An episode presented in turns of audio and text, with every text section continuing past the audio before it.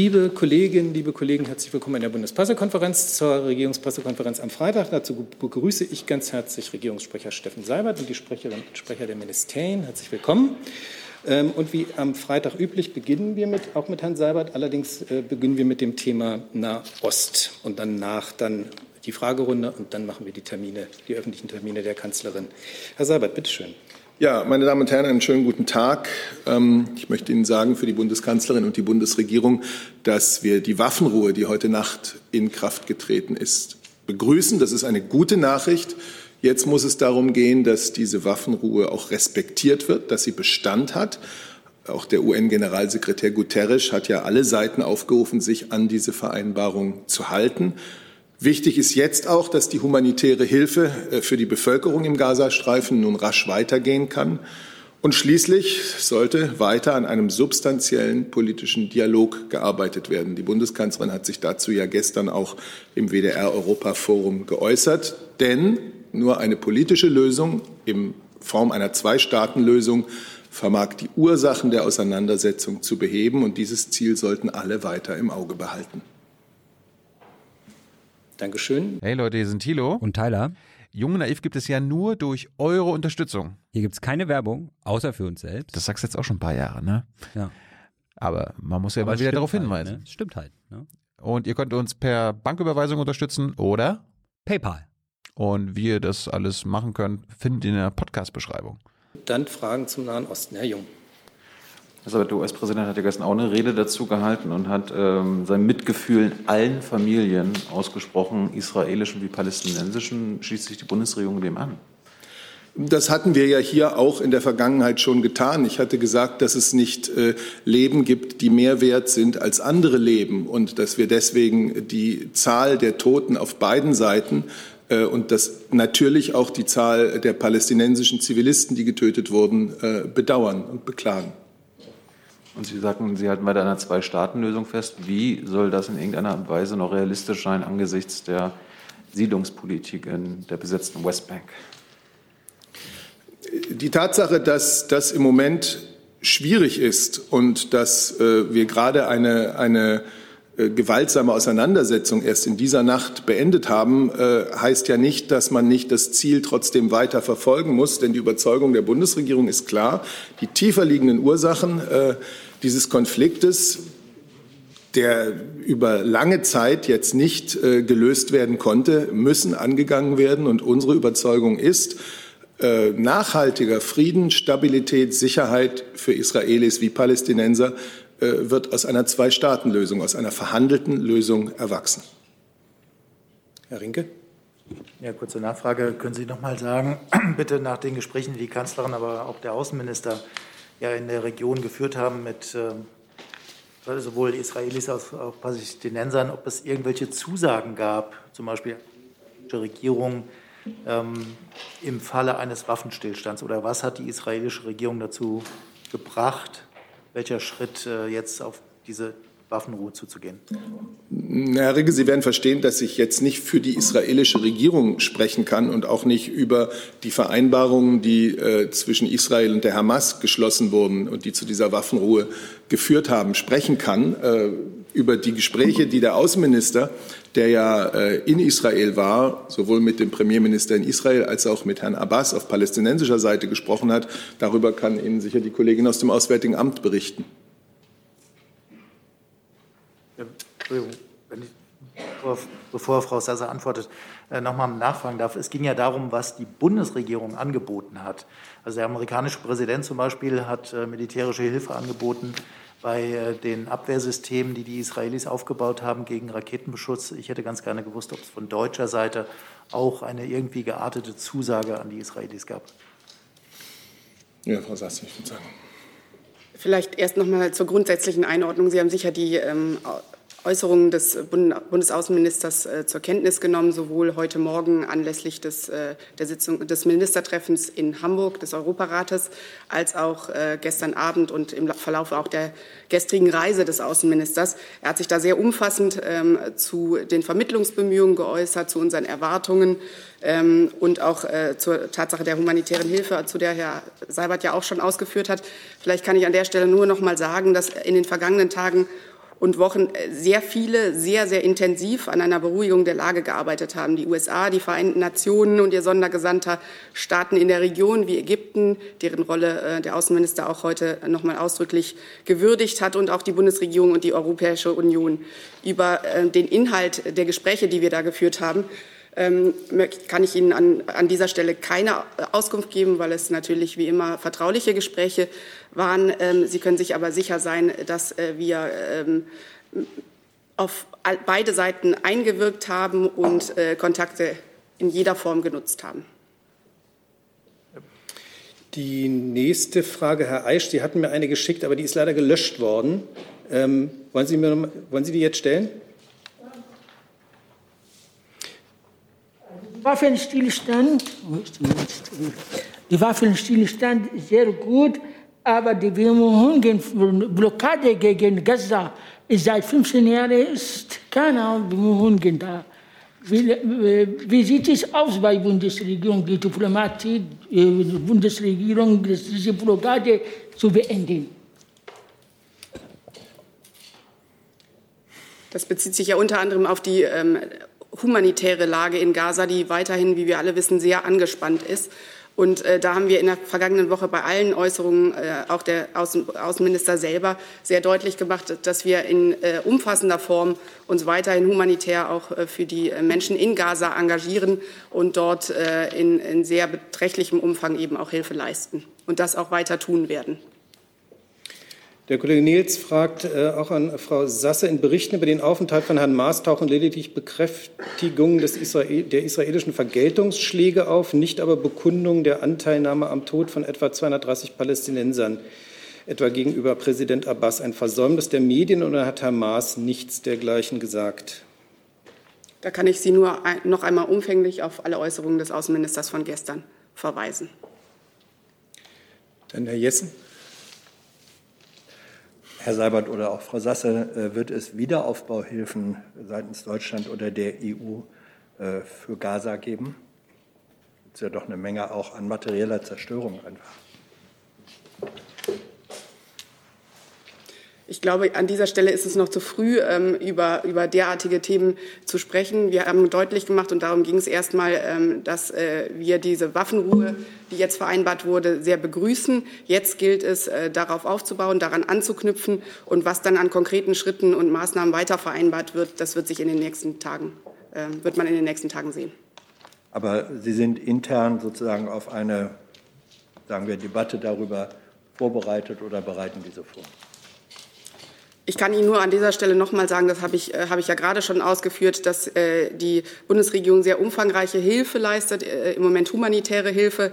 Ähm, wir sind der größte Geber für, für das Flüchtlingshilfswerk äh, für die Palästinenser.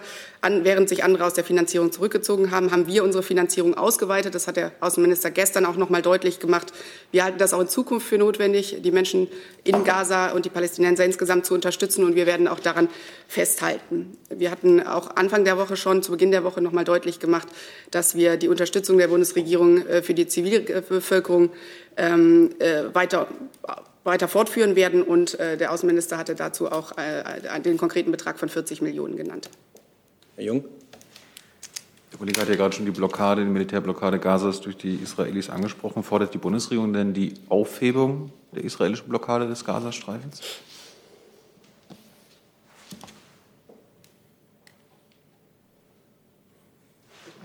Ja, ich, machen Sie. Ich habe dafür jetzt nichts zu sagen.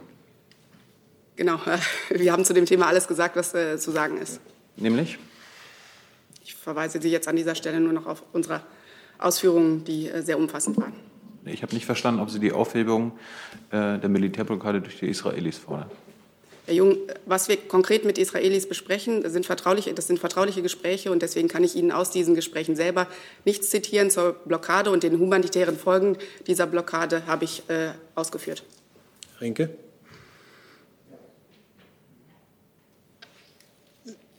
Achso, pardon. Ich wollte es nochmal versuchen äh, mit der Frage nach ähm, militärischer Hilfe für Israel, weil es eben auch Teil des Angebots der Amerikaner an Israel war. Es wird ja immer wieder betont von äh, deutschen Regierungsvertretern, dass ähm, man Israel auch praktisch helfen müsse, wenn es gewünscht wird. Äh, es gab U-Boot-Lieferungen, es gab andere Hilfen an Israel. Deswegen hätte ich ganz gerne, Herr Seibert, doch noch mal versucht, von Ihnen eine Antwort zu bekommen, ob auch diese militärische Hilfe jetzt Teil der Gespräche mit den Israelis ist. Ich bleibe bei dem, was Frau Sasse gerade gesagt hat, dass die Gespräche vertraulich sind. Sie wissen, dass wir grundsätzlich im Einzelfall äh, und im Lichte der jeweiligen Situation äh, die Frage von Rüstungsexporten beispielsweise prüfen. Sie wissen genauso, dass die deutsche Bundesregierung, und zwar nicht nur diese, sondern auch Vorgängerregierungen, eine ganz klare deutsche besondere Verantwortung für Existenz und Sicherheit Israels äh, ausgedrückt haben und dass sich diese Verantwortung, die wir da verspüren, äh, auch immer wieder in militärischer Unterstützung ähm, oder Unterstützung des militärischen Sektors in Israel ausgedrückt hat. Herr Jordans.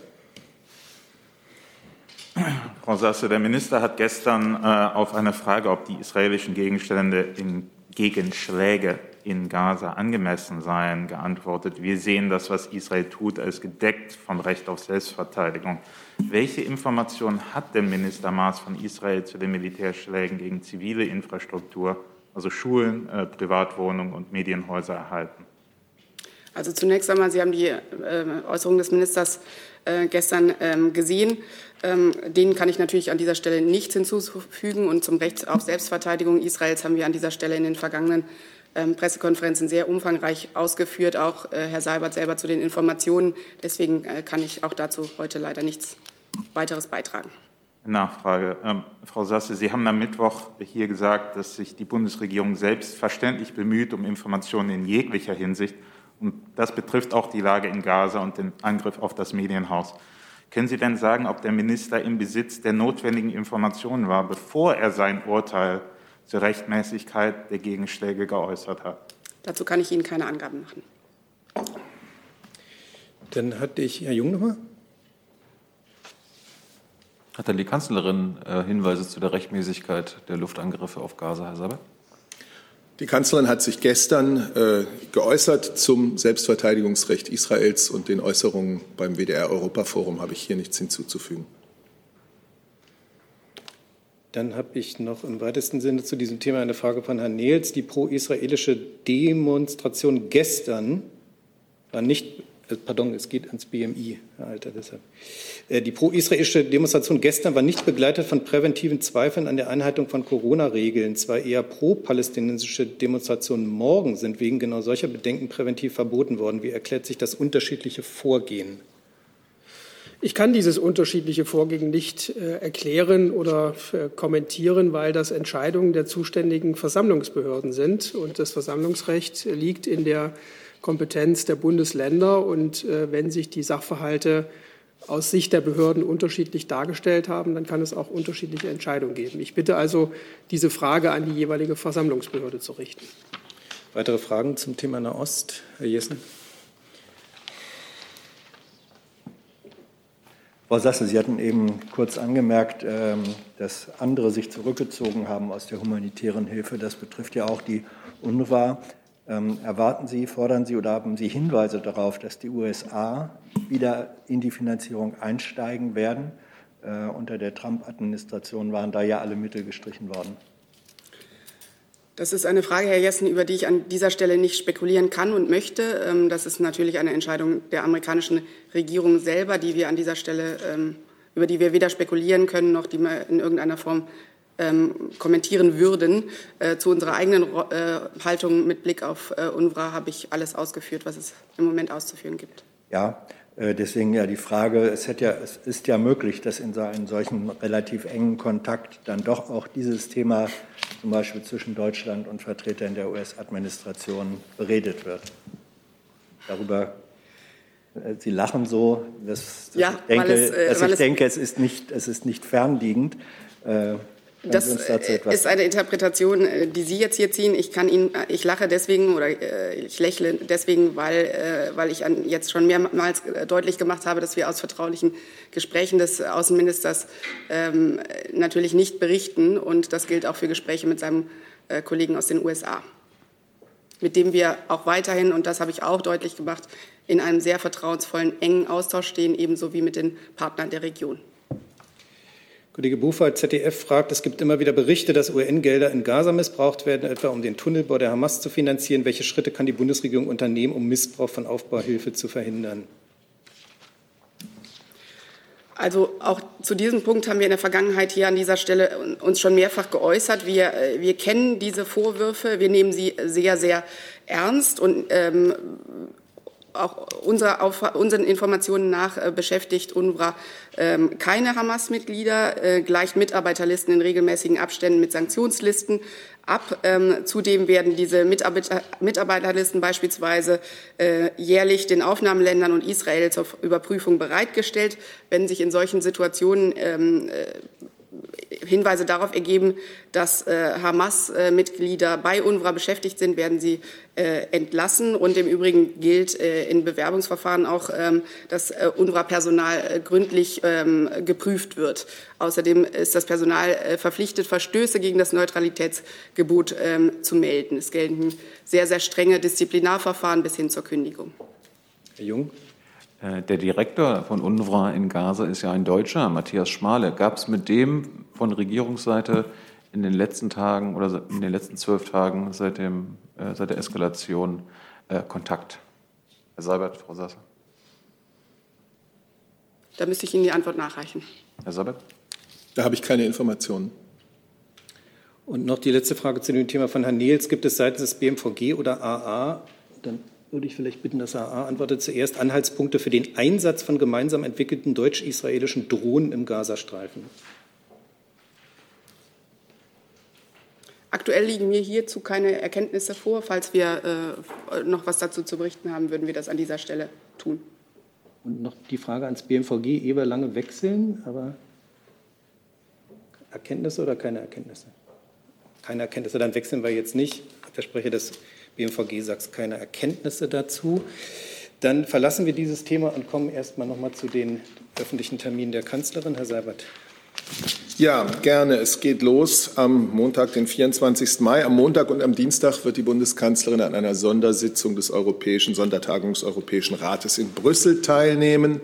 Der Gipfel beginnt Montagabend, 19 Uhr, damit, dass äh, die Staats- und Regierungschefs wie üblich mit dem Präsidenten des Europäischen Parlaments, David Sassoli, zusammentreffen. Im Anschluss dann ein Arbeitsessen des Europäischen Rates. Am Dienstag dann zwei Arbeitssitzungen und ein Arbeitsessen.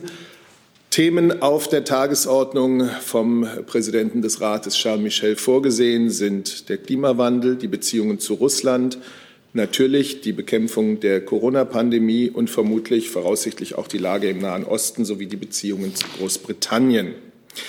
Am Mittwoch leitet die Kanzlerin wie gewohnt um 9.30 Uhr die Sitzung des Bundeskabinetts. Am Mittwoch ebenso wird sie dann ihre digitale Bürgerdialogreihe fortsetzen. Sie wissen, seit November letzten Jahres gab es dazu sieben verschiedene Termine mit den unterschiedlichsten ähm, Gesprächspartnern. Da gab es Auszubildende, Pflegebedürftige und Pfleger, Polizisten, Polizistinnen, Studierende, äh, Eltern von Kindern im Kita- und Schulalter, Mitarbeitende bei Hilfs- und Krisentelefonen und Kunst- und Kulturschaffende. Diesmal wird die Bundeskanzlerin von 16 bis 17.30 Uhr mit ehrenamtlich engagierten Bürgerinnen und Bürgern sprechen, versuchen Einblick in ihre Arbeit, äh, gerade auch unter den Bedingungen der Pandemie, zu bekommen. Ähm, wie immer ist es so, dass diese Dialogteilnehmerinnen nicht von uns, sondern von Kooperationspartnern, ich sage jetzt mal Caritas, Diakonie, Tafel und so weiter, ausgesucht wurden. Sie stellen stellvertretend für die 30 Millionen Menschen in Deutschland, die sich Tag für Tag für unsere Gesellschaft, Gemeinschaft engagieren und damit einen ganz wesentlichen Beitrag zum sozialen Zusammenhalt leisten. Das Ganze wird wieder live auf bundesregierung.de im Stream zu verfolgen sein. Am Donnerstag um 12.30 Uhr die digitale Eröffnungsfeier des ersten deutsch-norwegischen Interconnectors Nordlink mit der Bundeskanzlerin und auf norwegischer Seite der Ministerpräsidentin Erna Sulberg. Nordlink ist eine Stromleitung, die die Stromnetze beider Länder verbindet und den Austausch von Strom ermöglicht. Das wird äh, zunächst einmal Reden geben und dann äh, die symbolische Inbetriebnahme dieses Interconnectors. Nordlink kann zur Versorgungssicherheit in beiden Ländern beitragen. Wenn hier in Deutschland eine Zeit geringerer Stromerzeugung ist, dann kann man zur Deckung der Stromnachfrage norwegischen Strom aus Wasserkraft beziehen und umgekehrt verschafft Nordlink Norwegen die Möglichkeit, bei hoher Nachfrage Strom aus Windkraft über den Interkonnektor aus Deutschland zu beziehen und damit Wasserkraft einzusparen. Das ist also ein wichtiger weiterer Baustein der Energiewende und trägt insgesamt zur Stabilisierung des Stromnetzes bei. Ebenfalls am Donnerstag 14 Uhr äh, ein Austausch zwischen der Bundeskanzlerin und den Regierungschefs und Chefinnen der Bundesländer. Das hatte Frau Fietz Ihnen, glaube ich, äh, in dieser Woche schon bestätigt. Es wird äh, um verschiedene Facetten des weiteren Vorgehens beim Impfen gehen. Das Ganze findet per Videokonferenz statt. Am Freitag ein Online-Dialog, zu dem die Bundeskanzlerin von 10.30 Uhr bis 12 Uhr einlädt. Digitaler Wandel in der beruflichen Bildung. Das ist Teil der Initiative Digitale Bildung. Sie wird äh, gemeinsam mit der Bundesbildungsministerin daran teilnehmen.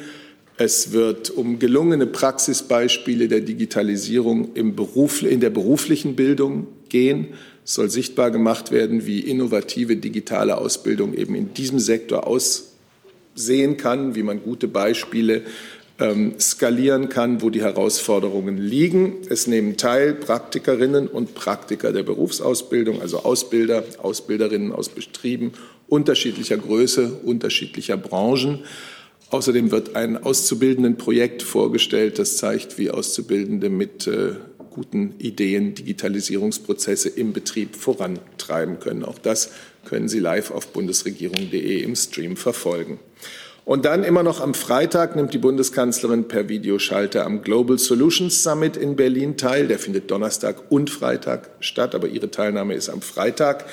Äh, sie wird gemeinsam mit dem italienischen Ministerpräsidenten Mario Draghi um 13 Uhr den zweiten Gipfeltag mit einer Keynote eröffnen und anschließend an einem moderierten Gespräch teilnehmen.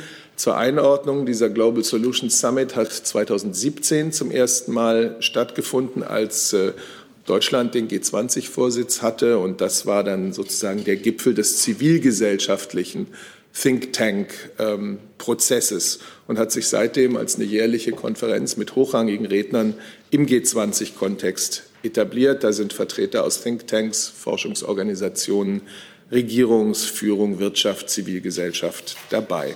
Soweit der Ausblick auf die Themen, äh, auf die, auf die Termine mit Themen. Herzlichen Dank. Ähm, dann kommen wir, gibt es Fragen zu einzelnen Terminen?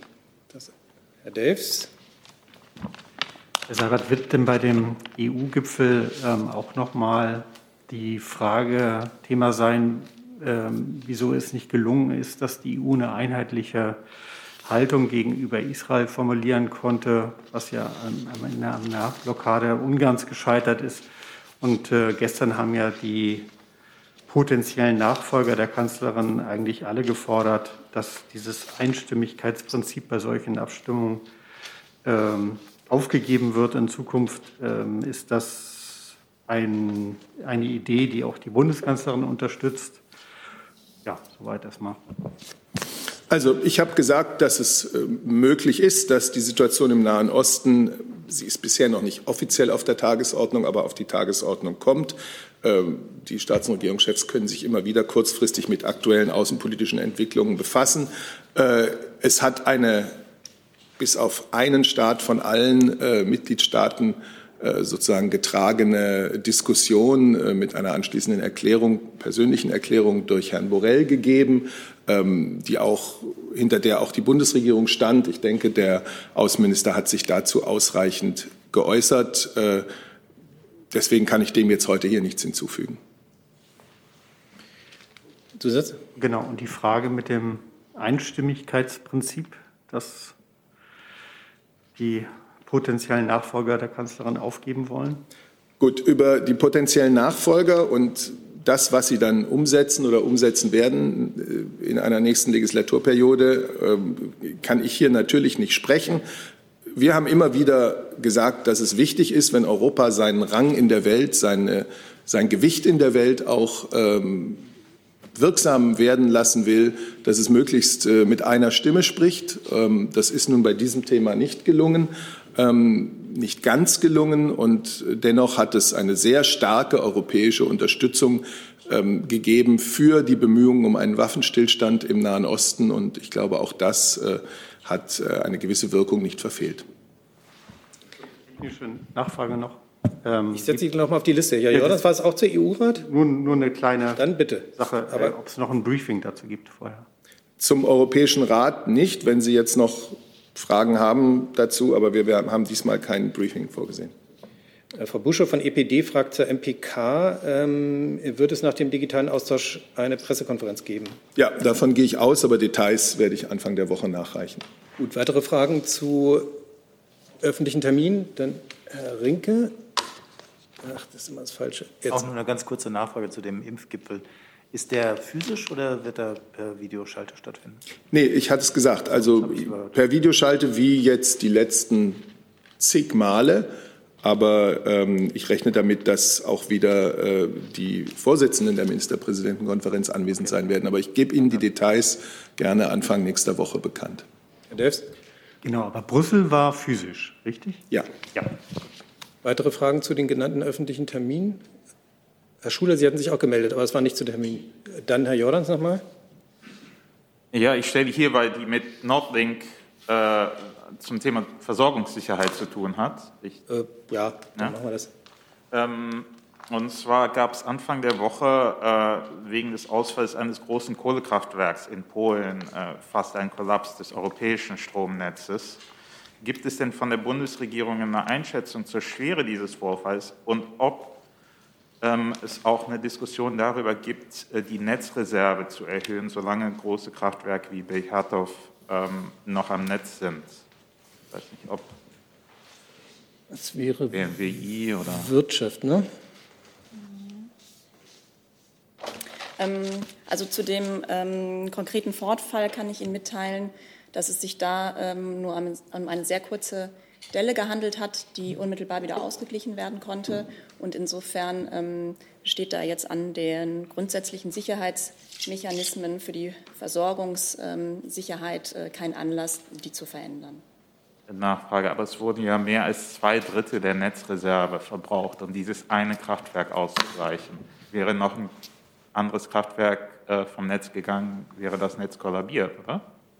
Ähm, also wie ich gerade ähm, gesagt habe, ähm, die Versorgungssicherheit war gewährleistet. Und wenn Sie noch weitere Nachfragen haben, können wir da gerne noch mal bilateral in Austausch treten, um das nachzureichen. Wenn ich das richtig verstanden habe, gab es keine weiteren Fragen erstmal zu den Terminen. Dann eröffnen wir die Fragerunde für andere Themen. Herr Jung. Thema Corona. Ähm, Herr Alter, ich weiß jetzt nicht, ob Sie selbst in Quarantäne waren, aber können Sie uns ein Update geben, wie es dem Minister geht? Äh, wir haben ja die ganzen äh, letzten Tage, letzten zwei Wochen nicht darüber spekuliert, wie der Gesundheitszustand ist. Dabei will ich es auch bewenden lassen. Äh, der Bundesinnenminister ist seit der Diagnose über seine Infektion in häuslicher Isolation. Diese Isolation dauert noch an und äh, Vielleicht können wir nächste Woche andere Nachrichten dazu vermelden. Aber warum wäre es Spekulation, wenn Sie uns sagen, wie es Ihnen geht? Das ist ja das Gegenteil von Spekulation. Ähm, erstens bin ich kein äh, Arzt. Ähm, ich kann Ihnen sagen, dass äh, ein Kontakt besteht zum Bundesinnenminister. Der Bundesinnenminister äh, führt seine Amtsgeschäfte von zu Hause aus. Und zweitens ist es natürlich so, dass Krankheitsverläufe sich auch immer ändern können. Und deswegen ist es von dieser Stelle jedenfalls äh, nicht angezeigt, äh, tagesaktuell über den Gesundheitszustand äh, zu sprechen, sondern wir werden diesen Zeitraum jetzt abwarten und wenn der Minister wieder im Büro ist, dann können wir darüber berichten. Frau Rosbach, auch Corona? Ähm, Herr Seibert, die Kanzlerin hatte sich ja auch ähm, in den vergangenen Monaten immer wieder dafür ausgesprochen, dass für Schulen und Kitas, vor allem auch für Schulen gelten muss, als letztes zu, als erstes auf.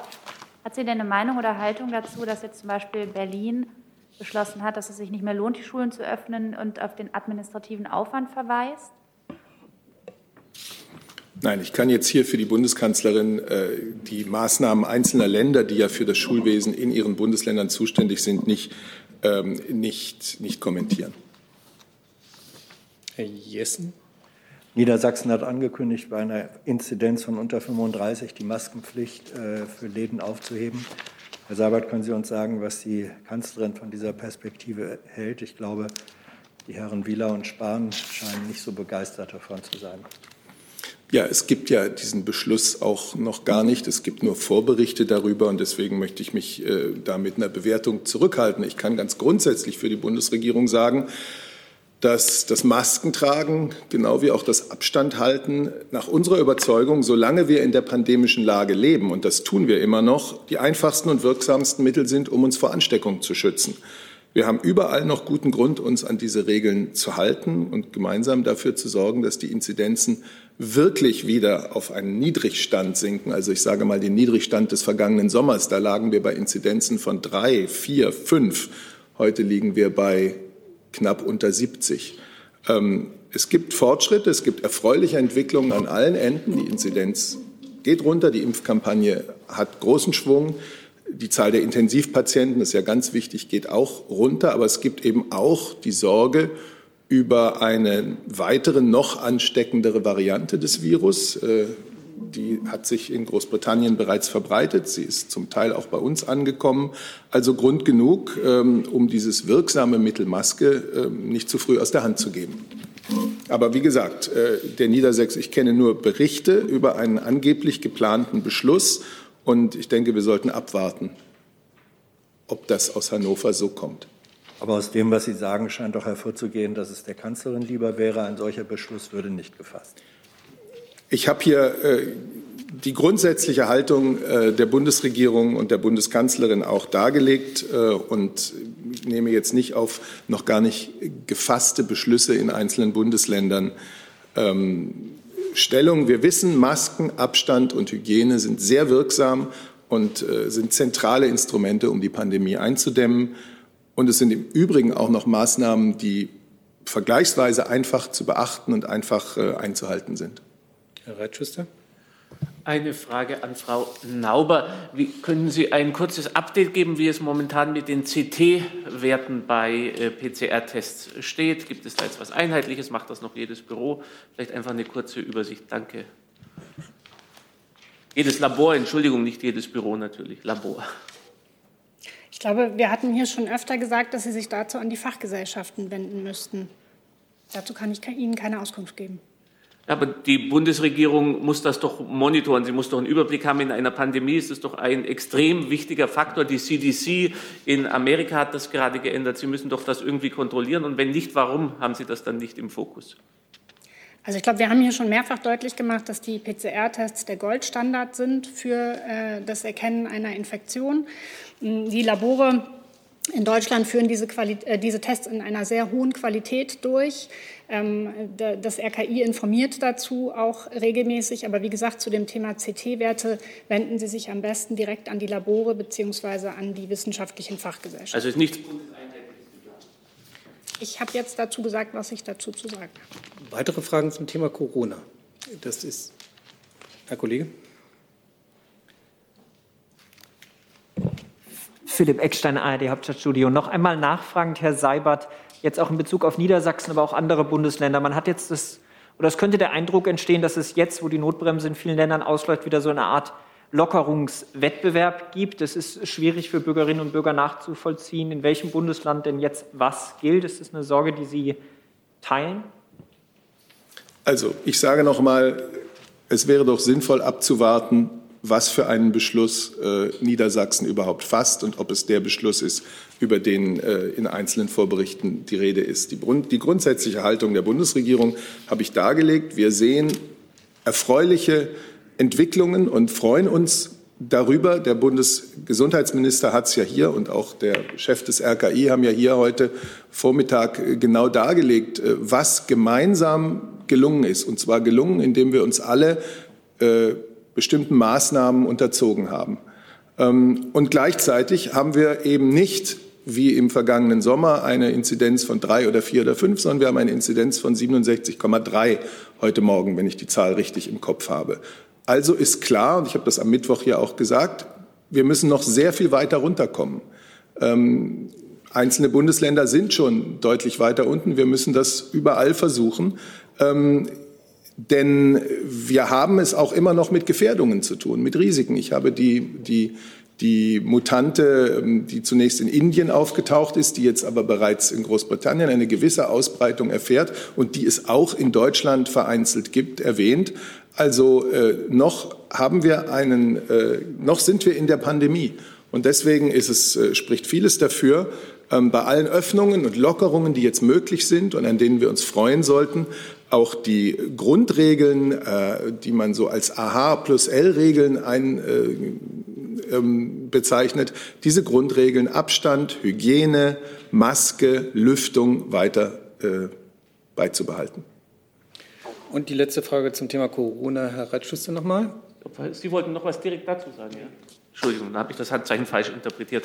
Noch Dann eine hätte ich es, glaube ich, gesehen. Danke. Noch eine Frage an Frau Nauber. Und zwar hat Herr Wieler heute äh, gesagt, die Pandemie hat die Welt noch im Griff. Nun ist das ja relativ. Es gibt äh, Staaten in den USA, die äh, keine Corona-Maßnahmen mehr haben, kaum noch Corona-Maßnahmen, wo sogar die Maskenpflicht verboten wurde. Jetzt wie in Texas, die Schweiz hat die dritte Welle gebrochen, obwohl sie Lockerungen hatte. Immer wieder fragen Leser, was läuft da anders? Was ist die Antwort der Bundesregierung? Was soll ich diesen Lesern darauf antworten? Danke. Sie lachen, Herr Seibert, aber ist doch für Ihre, Nein, ich lache nicht nur. Was soll ich den Lesern Ja, antworten? als Äh, Journalist. Genau, dafür sind Sie glücklicherweise ganz selber zuständig. Und wir liefern hier, wie es auch heute Herr Wieler getan hat, wie es der Bundesgesundheitsminister getan hat, äh, so viele Informationen, wie Sie entgegennehmen können. Und daraus müssen Sie dann für Ihre Leser schon das machen, was Sie, ich weiß ja auch, was Sie für Ihre Leser daraus machen. Das entspricht ja ganz oft gar nicht dem, was wir hier so ähm, von uns geben. Also, äh, ja, es gibt Länder, die haben eine ganz tolle Entwicklung hingelegt und äh, sind jetzt äh, sehr weit runter. Ich nenne mal das Beispiel Portugal aus extrem hohen Inzidenzen auf sehr niedrige Inzidenzen. Wie haben sie das geschafft? Das kann man sich in jedem einzelnen Fall angucken. Mit unheimlich harten und strengen Maßnahmen über viele Wochen durchgehalten. Und deswegen haben sie jetzt auch die Früchte davon geerntet. Es gibt Länder, äh, die sind, in der, die sind derzeit in einer entsetzlichen Situation, wie beispielsweise Indien. Es gibt Länder, in denen, wie beispielsweise Argentinien, jetzt gerade eine neue Welle aufflammt. Ähm, Deswegen kann man nicht sagen, dass die Welt äh, die Pandemie in irgendeiner Weise hinter sich gebracht hat. Und wir sollten mit unseren Möglichkeiten alles tun, was wir können, um deutlich weiter runterzukommen in den Inzidenzen. Zusatz? Also erstmal danke für die journalistischen Ratschläge und danke, dass Sie meine Seite lesen. Aber mit Verlaub, Herr Seibert, das stimmt doch nicht. Es sind doch nicht alle Länder, alle Länder nur mit harten Maßnahmen durchgekommen. In den USA gibt es Staaten wie South Dakota, die nie harte Maßnahmen hatten. Schweden hatte nie harte Maßnahmen. Und wie erklärt sich die Bundesregierung das? Schauen Sie sich alle Indikatoren an, äh, die es zum Beispiel in Schweden gibt. Schauen Sie sich die Zahl der Toten pro Bevölkerung an und so weiter. Äh, Dann werden Sie sehen, das Bild ist nicht. Dann werden Sie sehen, dass das Bild nicht so leicht ist, wie Sie es darstellen. Ich glaube, dass das jetzt aber überhaupt nicht der Moment ist, um äh, Land für Land jetzt hier äh, Corona-Politik miteinander zu vergleichen. Wir kommen zu einem neuen Thema und ich hatte schon Herrn Kuhn gebeten, vorne Platz zu nehmen, weil ich habe eine Frage an das Finanzministerium vom Kollegen Schäfers, FAZ. Ähm, der Wirecard-Insolvenzverwalter Michael Jaffe will von den Aktionären des zusammengebrochenen Zahlungsabwicklers rund 47 Millionen Euro an Dividenden zurückfordern. Wie ist das mit der Steuer, die Aktionäre darauf gezahlt haben? Wird diese erstattet oder sind die Zahlungen rechtskräftig und die Aktionäre haben dreifach Pech, Anteil wertlos, Dividende nachträglich weg und auch noch die Steuerlast bleibt? Mikro ist an. Mikro ist an, okay.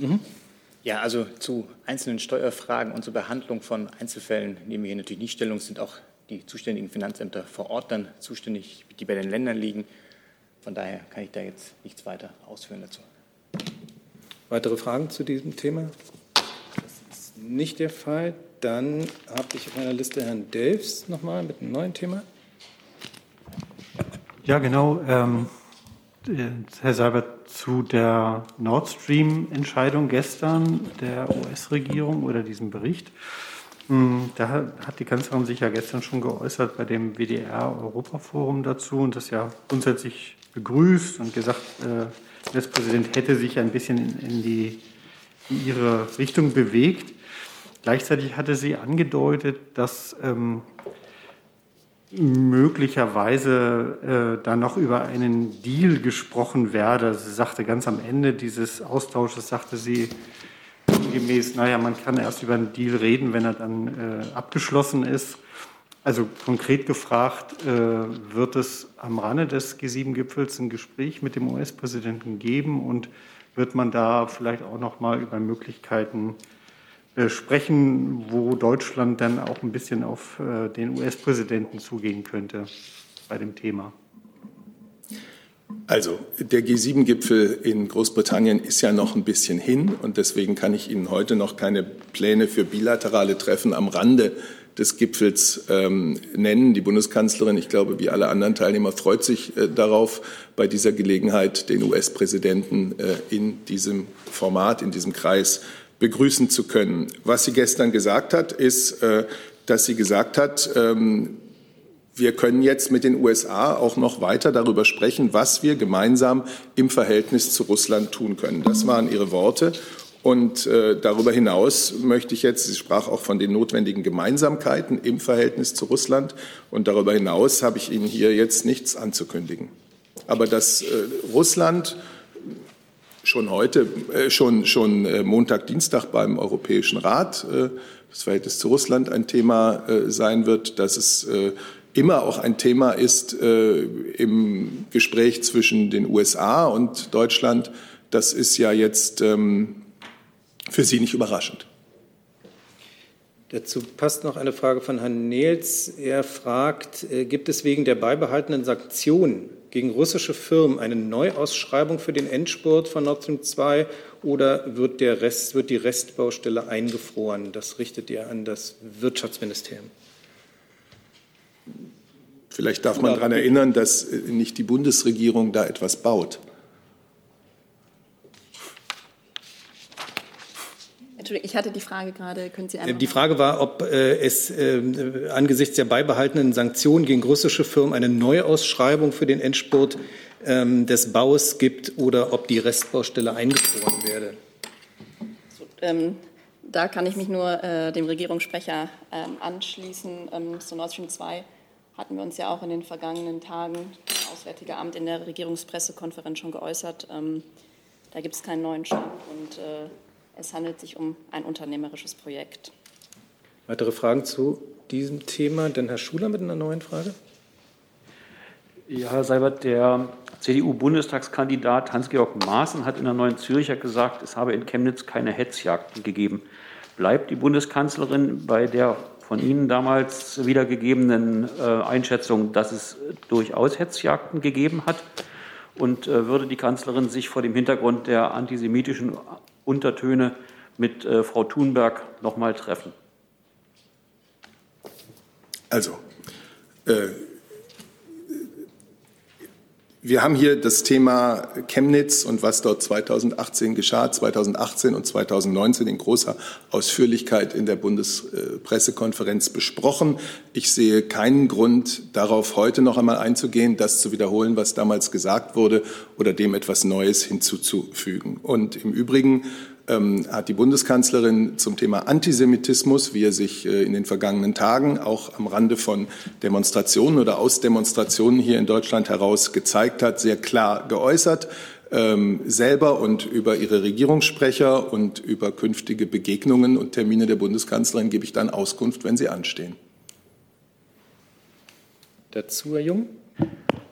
Aber das wurde gerade suggeriert, dass Greta Thunberg, die lediglich Free Palestine äh, gefordert hat, mit Antisemitismus in Verbindung gebracht wurde. Haben Sie dazu nichts zu sagen? Nein, ich habe dazu nichts zu sagen. Verbinden Sie Free Palestine mit Antisemitismus? Wir haben hier ausführlich darüber gesprochen, äh, wie wir als Bundesregierung die eindeutig antisemitischen Äußerungen am Rande von Demonstrationen oder auch aus Demonstrationen der vergangenen Tage heraus bewerten. Äh, wir haben immer gesagt, äh, dass es ein Grundrecht in Deutschland ist, friedlich zu demonstrieren und politische Meinungen äh, kundzutun und dass es dennoch eine ganz klare Grenze zu ziehen gibt, da wo es zur Verächtlichmachung ähm, der Mitglieder einer oder der der Anhänger einer bestimmten Religion, nämlich der jüdischen Religion geht. So und weiter werde ich jetzt nicht jede Einzel ähm, jedes einzelne Zitat, das Sie mir vorhalten, bewerten. Ich hatte ja konkret nicht nach Demonstrationen zu Palästina gefragt, sondern äh, dass Greta Thunberg gerade mit Antisemitismus in Verbindung gebracht wurde, weil sie Free Palestine fordert. Und Sie distanzieren sich da nicht von. Ich habe dem jetzt nichts hinzuzufügen, was ich hier gesagt habe. Herr Reitschuster. Herr Seibert, gestatten Sie mir eine Verständnisfrage. Ich hoffe, Sie tadeln mich nicht dafür. Ich war vor zwei Jahren noch nicht Mitglied der Bundespressekonferenz, habe es aber verfolgt. Habe ich es richtig immer in Erinnerung, dass man damals sagte, es waren Hetzjagden und dass man das vor allem mit dem Video der Antifa Zeckenbiss begründete. Vielen Dank für die Aufklärung. Ja, die wahre Aufklärung findet sich in den Protokollen der mehreren damaligen Pressekonferenzen, die wir hier abgehalten haben. Wir können sie Ihnen aber auch gerne noch mal raussuchen. Das ist lieb, vielen Dank. Es könnten Sie allerdings auch selber, weil das ja alles öffentlich ist. Aber wir sind da auch hilfreich. Das ist sehr liebenswürdig, vielen Dank. Dann habe ich auf meiner Liste Herrn Eckstein nochmal mit einem neuen Thema. Eine Frage an Herrn Seibert und auch an Frau Güttler. Thema Airbus, äh, Umstrukturierung es gibt große Sorgen, dass auch Jobs in Deutschland gegebenenfalls verloren werden könnten, insbesondere auch in Hamburg. Es gibt jetzt die Forderung der IG Metall, dass sich ähm, das Kanzleramt zu dem, in das Thema einmischt und auch direkt mit Frankreich verhandelt. Ähm, planen Sie das oder finden solche Gespräche vielleicht auch schon statt? Ich weiß nicht, ob das Wirtschaftsministerium dazu Stellung nehmen will. Ich habe dazu hier heute keine Mitteilung zu machen. Müsste ich gegebenenfalls nachreichen, aber da bin ich skeptisch. Das ist bei uns genau das Gleiche. Dazu noch andere Fragen? Das ist nicht der Fall. Dann hatte ich mit einem neuen Thema Herrn Jessen nochmal. Ja, die Frage geht an Herrn Alter. Ähm, das BMI ist ja auch Wohnungsbauministerium und Ministerium für Integration. Sie haben mitbekommen, dass in Bremen bei der Brebau, dem zweitgrößten öffentlichen Wohnungsbauunternehmen, interne Codes und Listen geführt werden, die People of Color und Menschen anderer Kulturen ähm, geheim markieren äh, und dafür sorgen, dass sie keine, keinen Wohnraum äh, bekommen. Ähm, wie ist aus der Sicht äh, des Ministeriums für Wohnen äh, und für Integration so etwas zu bewerten? Eine solche Bewertung äh, nehmen wir nicht als äh, Bauministerium vor, sondern eine solche Bewertung ist schon als Verfassungsministerium vorzunehmen. Wir haben in unserer Verfassung äh, in Artikel 3 Grundgesetz die Regelung, die alles, was in diesem Land passiert, äh, in, in gewisser Form durchdringt. Das heißt also eine Diskriminierung etwa auf der Basis von Herkunft oder äußeren Merkmalen ist absolut inakzeptabel, nicht nur im behördlichen Alltag, sondern auch beim Schließen von privaten Verträgen hat diese Einschätzung, die sehr deutlich ist, ähm, irgendwelche Konsequenzen für Handeln von Ihrer Seite aus äh, oder obliegt das jetzt alleine ähm, den politischen Institutionen im Land Bremen? Ich höre jetzt von dem Sachverhalt, den Sie schildern, äh, das erste Mal. Ich muss mich erkundigen, ob das in unserem Haus bereits äh, eine Rolle spielt. Aber das, was ich eben gesagt habe, ist auch ohne Kenntnis des konkreten Sachverhaltes die Grundlinie unseres Hauses. Das Justizministerium wollte sich dazu noch äußern. Wir wechseln mal den Platz. Danke, Herr Karl.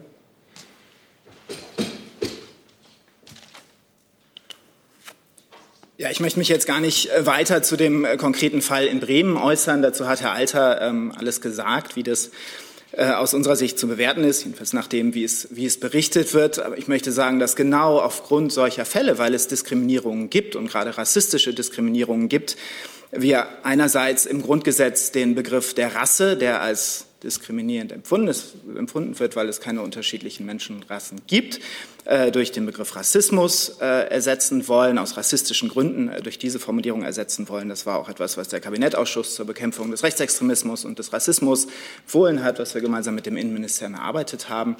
Noch was ganz Konkretes, weil wir für das allgemeine Gleichbehandlungsgesetz zuständig sind, das ja gerade auch im Bereich der, der Miete, der Wohnraummietverträge davor schützen soll, dass Menschen allein aus rassistischen Gründen, aus diskriminierenden Gründen eine Wohnung verweigert bekommen, einen Mietvertrag nicht bekommen, äh, dass wir auch da mehr tun wollen, indem wir die Fristen verlängern, indem man sich künftig ein halbes Jahr gegen solche Diskriminierung wehren kann ähm, und dagegen ja, juristisch Felde ziehen kann, sich äh, vor Gericht wehren kann, sechs Monate lang. Und auch das ist etwas, was wir noch in dieser Legislaturperiode umsetzen wollen und was der Kabinettausschuss zur Bekämpfung des Rechtsextremismus und Rassismus ebenfalls in seinem Maßnahmenpaket beschlossen hat. Äh, Nachfrage, Herr Jessen? Ja, ähm, da sich zwei Ressorts geäußert haben, äh, dürften wir Sie bitten, wenn es konkret im Hinblick auf die Brebau eine Einschätzung, eine offizielle nach Kenntnis des Sachverhalts äh, gibt, möglicherweise auch eigene Handlungsempfehlungen oder Notwendigkeiten, dass Sie uns das nachliefern? Ja. Und Herr Jung hatte eine Frage dazu? Ich habe eine Lernfrage, vielleicht kann das BMJ das auch beantworten. Ähm, welche Sanktionen muss ein Unternehmen fürchten, das offen rassistische Praxen, äh, Praxis äh, betreibt? Naja, Wird das bestraft? Wie, wie die Bußgelder in so einem Bereich sind oder sein können, das kann ich Ihnen aus dem Kopf nicht sagen. Das können wir gerne nachreichen. Ähm, aber entscheidend ist, ist doch, dass äh, jemand, dem ein Wohnraummietvertrag verweigert wird, sich dagegen wehren kann und er eben diesen Vertrag bekommen kann sein Recht durchsetzen kann. Und das ist Teil des allgemeinen Gleichbehandlungsgesetzes. Klar, dass der Betroffene sich wehren kann, ist das eine, aber dass ein Unternehmen an sich dafür bestraft wird, äh, rassistische Praxen, Praktiken. Wie gesagt, zur Frage, äh, inwiefern äh, solche Verstöße gegen das allgemeine Gleichbehandlungsgesetz Bußgeld bewährt sind, das, das reichen wir gerne nach. Das kann ich Ihnen einfach aus dem Kopf nicht sagen. Herr Reitschuster? Eine Verständnisfrage an Herrn Kall. Sie haben, wenn ich Sie richtig verstanden habe, gerade impliziert, dass der Begriff Rasse rassistisch ist. Nun verwendet die USA auch auf Regierungsebene immer noch sehr stark diesen Begriff Rasse. Ist das dann aus Sicht der Bundesregierung rassistisch, wenn die Vereinigten Staaten den Begriff Rasse verwenden? Und äh, wo ist da der Unterschied in der Auffassung zwischen Bundesregierung und amerikanischen offiziellen Behörden? Danke. Nein, äh, das bewerte ich nicht. Es gibt ja auch in Deutschland bis heute Gesetze und äh, das Grundgesetz, das diesen äh, Begriff verwendet. Es gibt auch völkerrechtliche Abkommen, die diesen Begriff verwenden. Aber aus Sicht von ganz vielen migrantischen Organisationen, Organisationen von Betroffenen, die mit Rassismus tagtäglich zu tun haben, die also von rassistischen Diskriminierungen betroffen sind, ist dieser Begriff der Rasse, weil es keine unterschiedlichen Rassen gibt, heute nicht mehr der richtige Begriff, sondern es geht um Rassismus. So hieß auch der Kabinettausschuss, der eben diesen bekämpfen wollte. Und durch diesen Begriff äh, wollen wir auch im, im Grundgesetz ganz klar zum Ausdruck bringen, dass jegliche Diskriminierungen aus rassistischen Gründen verboten sind. Ein Zusatz? Also ich verstehe Sie richtig, dass Sie sich diese Ansicht aber nicht zu eigen machen und dass per se für die Bundesregierung der Begriff Rasse nicht per se rassistisch ist. Also ich möchte hier allein für den, den deutschen Kontext und die deutsche Begrifflichkeit sprechen und keine weiteren Vergleiche vornehmen. Ich habe noch eine Frage zum Ausland von Rodrigo Zuleta von der spanischen Presseagentur EFE. Herr Seibert, können Sie ähm, eine Einschätzung der Bundesregierung über die Situation in Marokko geben? Also ähm, er spielt an auf äh, die Ereignisse in der spanischen Exklave Ceuta, wo ja Tausende von Menschen aus Marokko kommen, zum Teil schwimmend angekommen sind. Ähm, wir haben diese Ereignisse der vergangenen Tage mit großer Besorgnis verfolgt, sind auch erleichtert, dass die Situation sich jetzt etwas zu entspannt haben scheint. Marokko hat ja wohl die Kontrollen der Grenze äh, wieder aufgenommen und verhindert jetzt wieder irreguläre Ausreisen, und das begrüßen wir. Auch die eingeleiteten Maßnahmen der spanischen Regierung waren hilfreich, um diese schwierige Lage an der spanischen Grenze, die zugleich ja auch die Außengrenze der Europäischen Union ist, zu beruhigen. Es macht ein weiteres Mal deutlich, was da in Ceuta geschehen ist, dass gemeinsame europäische Anstrengungen dringend nötig sind, um illegale, oft auch Schleuser äh, geförderte, schleusergetriebene Migration einzudämmen, die die Menschen großen Gefahren aussetzt und die im Grunde auf dem Rücken der Menschen stattfindet. Und dazu gehört, dass wir mit Herkunfts- und Transitstaaten, auch mit Marokko, zusammenarbeiten. Dazu noch Herr Jordans. Ja, äh, an Frau Sasse. Nun ist, sind die ähm, diplomatischen Beziehungen zu Marokko auch äh, aus einem anderen Grund derzeit etwas angespannt. Ähm, können Sie denn berichten, äh, wie das im Moment ähm, läuft mit äh, der Wiederherstellung dieser Beziehungen? Ja, zum, zum einen, ähm, was die Ausführungen von Herrn Seibert äh, zur Lage in äh, Ceuta angeht, ähm, kann ich mich nur vollständig für das Auswärtige Amt anschließen. Und ähm, was die Beziehungen zwischen Deutschland und Marokko angeht, hat Herr Burger hier vor äh, knapp einer Woche, glaube ich, oder anderthalb Wochen ausführlich ausgeführt. Ich kann da Ihnen heute keinen neuen Stand vermelden. Es bleibt bei dem, was Herr Burger in dieser Pressekonferenz gesagt hat zu dem Thema. Nachfrage. Sehen Sie denn in dem, was ähm, in Ceuta passiert ist, irgendeinen Zusammenhang zwischen den Verwürfnissen ähm, zwischen Marokko und äh, bestimmten EU-Staaten, also speziell Spanien? Das, das möchte ich an dieser Stelle nicht kommentieren.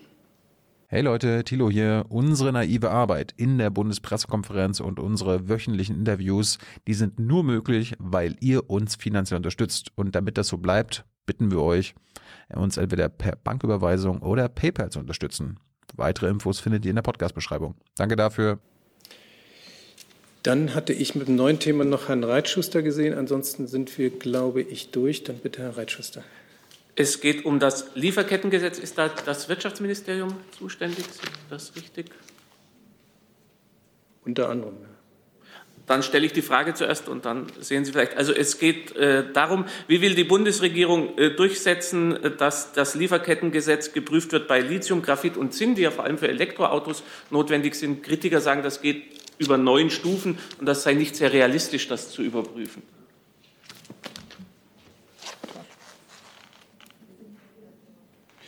Federführend ist das BMZ. Pardon.